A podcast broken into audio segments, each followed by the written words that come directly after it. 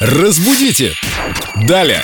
К нам заглянула Виктория Полякова, культуролог, знаток русского языка, и сегодня какое-то слово, которое людям не нравится, ты говоришь. Многие жалуются на это слово.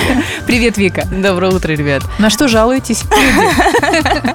Мы как на приеме у доктора. Да, люди жалуются на то, что в слове перформанс вдруг, откуда ни возьмись, взялась вот эта вторая буква «Р». Но она там и была. Вот в чем все дело. Это Подожди, я была на концерте Стинга. Когда я пришла сюда рассказывать, как я была на перформансе Стинга, все сказали, вау, класс, перформанс, ты редуцируешь «Р». Это так по-стинговски. Ну, я думаю, Стинг бы одобрил такое произношение, но все-таки в русском языке слово перформанс, оно и пишется с буквой «Р», с двумя буквами «Р», и проговаривается точно так же. То есть эту букву мы не теряем при произношении. Перформанс. Звучит как-то топорно, грубовато. Звучит топорно, я согласна, да, потому что оно даже в английском, вот эта R вторая, она не произносится.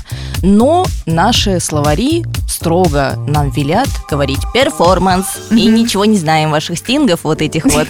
Нашим людям ближе маршрутки. Некоторые теряют вторую букву «Р» в маршрутке и называют их маршрутки.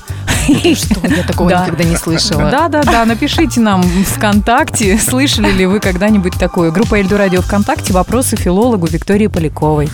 Разбудите! Далее!